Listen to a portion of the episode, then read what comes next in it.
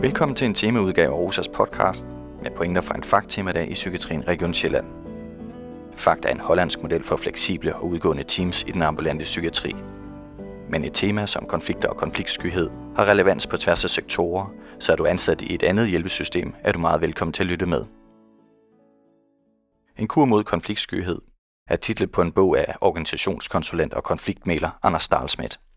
I selskab med Anders Stahlsmidt skal vi se på, hvorfor vi bør være på vagt over for konfliktskyhed, når vi samarbejder i teams.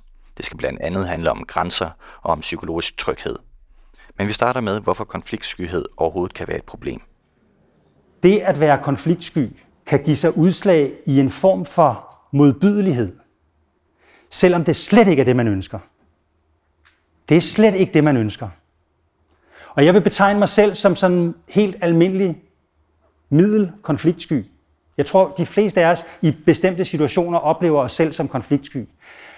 Jeg er begyndt, og det var så også anledning til, at jeg skrev den bog, der hedder En kur mod konfliktskyhed. Jeg begyndte at kigge på alle de konflikter, jeg har haft med at gøre øh, professionelt, og, for, og det slog mig, at samtlige konflikter havde det til fælles, at nogen havde været konfliktsky, og det havde gjort konflikten værre. Det havde optrappet konflikten. Og det, det, var, det var egentlig et chok for mig, fordi jeg har altid tænkt, at det måtte være nogle andre, det måtte være, det måtte være de konflikt, de aggressive, konfliktoptrappende, konfliktsøgende øh, typer, der optrapper konflikter. Men det, der er gået op for mig, det er, at i nogle tilfælde er det faktisk bare dem, der tager konflikten for nogle andres øh, skyld, nogle andre, der ikke kan finde ud af at tage den. I teams, i grupper osv. Hvor der er mennesker, er der konflikter. Det hænger sammen med, at der er grænser mellem os og grænser kan krænkes, når de overskrides, men det kan også være et problem, hvis vi undgår kontakten. Så risikerer vi at svigte den anden. Grænser er foranderlige og til forhandling, for eksempel når vi skal samarbejde på nye måder. Når man, når man som jer skal til at arbejde på en, en ny måde og så videre, så kommer alle de grænser, der er i vores øh, liv, de kommer i spil øh, på nye måder, og, og det er utrolig svært med de her grænser. Vi taler jo meget om grænser for tiden øh, på arbejdsmarkedet. I det hele taget, i, i den offentlige debat bliver der snakket meget om grænser og krænkelser. Og krænkelser er jo, når vi træder over en grænse, ikke? når vi træder over en personlig grænse. Jeg tænker egentlig, at vi godt kan sammenligne personlige grænser med landegrænser. Øh, når vi anerkender et land, så anerkender vi selvfølgelig landets styre, men vi anerkender også landets grænser. Og hvis vi er venner med landet, så kan den her grænse øh, være en, en, øh, en, en flade for udveksling, altså en kontaktflade. Grænsen mellem Danmark og Tyskland, det er en kontaktflade mellem Danmark og Tyskland. Vi kan udveksle varer, personer, øh, altså turister og alt muligt. Jeg kan næsten frit gå ud og ind, men det er jo, det er jo fordi, vi er venner med Tyskland, så der er en tillid. Øh, og på samme måde er det med vores personlige grænser. Altså, de personlige grænser er både en form for anerkendelse af os, men det er jo også noget, der både skal beskytte os, men også en kontaktflade. Tag min hud for eksempel. Det er, jo en, det er jo en fysisk grænse, der omkranser mig og beskytter mig. Den beskytter mig for eksempel mod bakterier. Øh, hvis jeg får nogle bakterier på, på huden, så trænger de ikke længere ind, hvis jeg når at vaske, tage et bad inden. Øh, så, så har huden beskyttet mig. Øh, der er nogen, der gerne må røre min hud. Min kone må gerne røre min hud. Øh, i, I hvert fald nogen dage. øhm, men, og så er der andre, der, der, er andre, der måske også gerne, men, men, men der er også nogen, der ikke må. Og jeg kan ikke, jeg kan ikke, sådan, jeg kan ikke sige, hvem må, hvem må ikke. Det, der er ikke nogen regler. Jeg kan ikke lave en manual for det. Og det er jo også det, der ligesom har været et problem i den her debat, vi har, hvor vi har snakket ikke bare om seksuelle krænkelser, men også om andre former for krænkelser. At, at, at der er ikke en manual for de her grænser. De er situationsbestemte, og de flytter sig hele tiden. Og det er det, der er svært med grænserne. Ikke? Og, og så er der nogen, der tænker, okay, jamen så, så, øh, så lader jeg bare være med at komme i nærheden af grænserne. Men det er også galt. Altså prøv at tænke på, i, i 90'erne, der var der en masse øh, historier i pressen om pædofile pædagoger, mandlige pædagoger. Og jeg talte med øh, flere mandlige pædagoger øh, i den periode, og, og, og flere af dem havde det sådan, de skulle i hvert fald ikke røre ved børnene. Men, det, men derved, der begår de jo noget andet end en krænkelse. Der begår de jo et svigt. Og det er jo det, der er med grænser, at de kan overskrides, men de kan også underskrides. Altså hvis man bevæger sig for langt væk fra grænsen, så svigter man. Hvis man træder for langt ind over grænsen, så krænker man. Så hvordan pokker skal vi, altså, vi, det er forbandet altså med de der grænser, ikke? Vi, kan, vi, vi hænger på den. Vi er nødt til hele tiden at nærme os dem, og hver gang vi nærmer os dem, så bliver vi lidt nervøse, fordi træder jeg nu over. Men vi er også nødt til at gøre det, for hvis vi ikke gør det, så svigter vi. Så vi er, vi er hele tiden i den der konfliktfyldte zone, grænserne imellem hinanden, hinandens personlige grænser. Og, og, og der, er ikke, der er ikke rigtig noget at gøre ved det. Altså, vi kan ikke lave den der manual.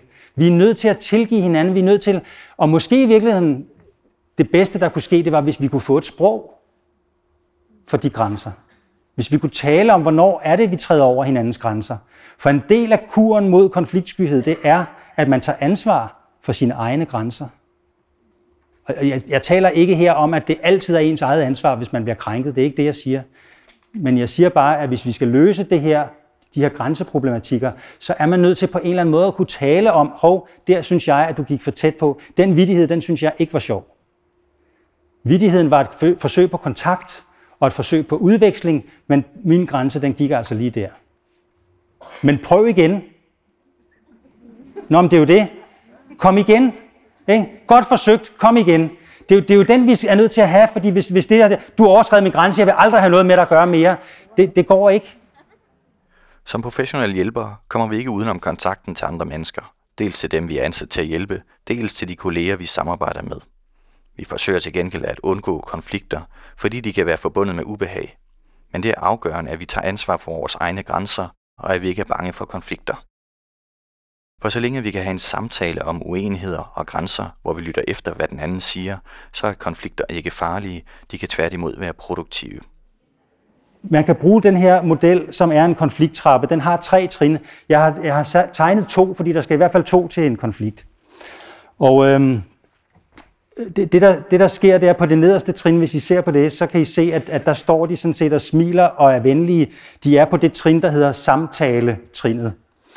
Og, og når vi har en samtale, så taler vi sammen, vi prøver at forstå hinanden, vi prøver at sætte os ind i hinandens sted, vi gør det, som pædagoger kalder mentalisere. Øhm, og det kræver jo en bestemt ting, som er utrolig anstrengende, det er nemlig at lytte. Lytning er noget af det hårdeste, øh, og jeg ved godt, vi, vi, vi betragter lytning som sådan noget passivt noget, jeg lytter bare, øh, siger vi nogle gange. Ikke? Men at lytte er faktisk virkelig hårdt og anstrengende.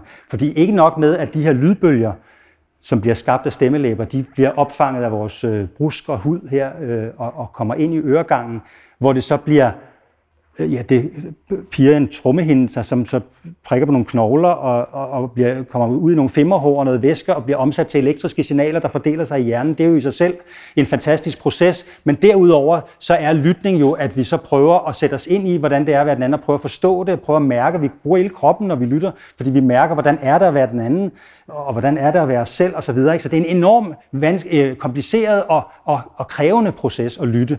Og det er jo også derfor, at det nogle gange kan være vanskeligt at lytte, når der er noget konflikt, fordi det simpelthen det føles, det føles uoverstigeligt at skulle høre og, og forstå. Konflikttrappen har tre trin, og på første trin har vi samtalen. På næste trin er vi gået fra samtale til tiltale, hvor vi holder op med at lytte.